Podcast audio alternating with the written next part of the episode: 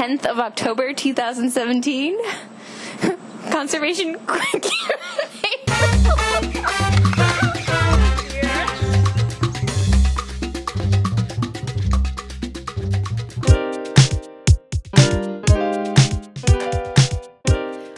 started a new segment in the Conservation Crossroads podcast called the Conservation Quickie.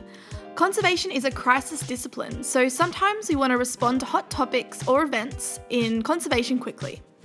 These will be short and more casual, like a Q&A with an expert to comment on a timely topic.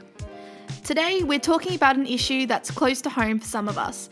Increased land clearing in Queensland, Australia has made headlines over the past couple of weeks, so we found an expert who could give us some perspective. So, who am I talking to? April Reside. I'm a postdoctoral research fellow at University of Queensland, working with the NESP Threatened Species Recovery Hub and various other projects. So, April, we hear that the government's released the 2017 SLATS forest loss data and that Queensland has lost one third more forest than it had in the previous year. Do you want to comment on those statistics? Yeah, it's actually pretty frightening to think that Queensland was also doing a pretty horrendous job of getting rid of its native vegetation, and then in the last round of data, it's gone up by a whole third extra from what it already was, which is pretty catastrophic for Queensland. And, and frighteningly, we've also had other research come out of UQ to show that the endangered ecosystems are being cleared faster than other ecosystems in a lot of the bioregions, and that's in particular in the rainforested bioregions, so in the wet tropics and the central Queensland coast and a few other of the coastal areas, particularly the Great Barrier Reef catchments, where there are there is a high proportion of endangered ecosystems. They're actually being cleared much faster than the others. So um, I know that coming out of some of that UQ research, um, in the past year there was 400,000 hectares of forest cleared, um, which is like you were saying, absolutely catastrophic. What do you think is different about Queensland, and like why are we just so bad at um, maintaining forest or vegetation as opposed to all other states, which seem to have like significantly lower rates?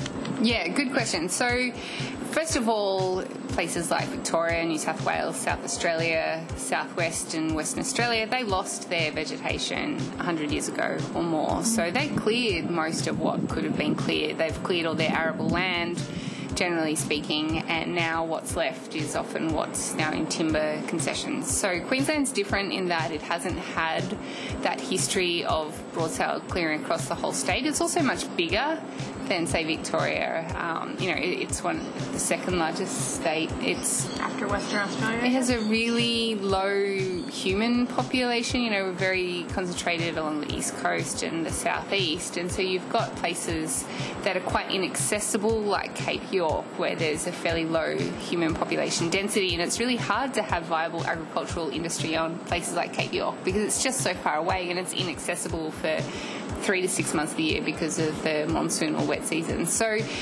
we have a lot to lose, basically. And in Queensland, most of that clearing historically has been in the Brigalow Belt, so in the southeast region generally.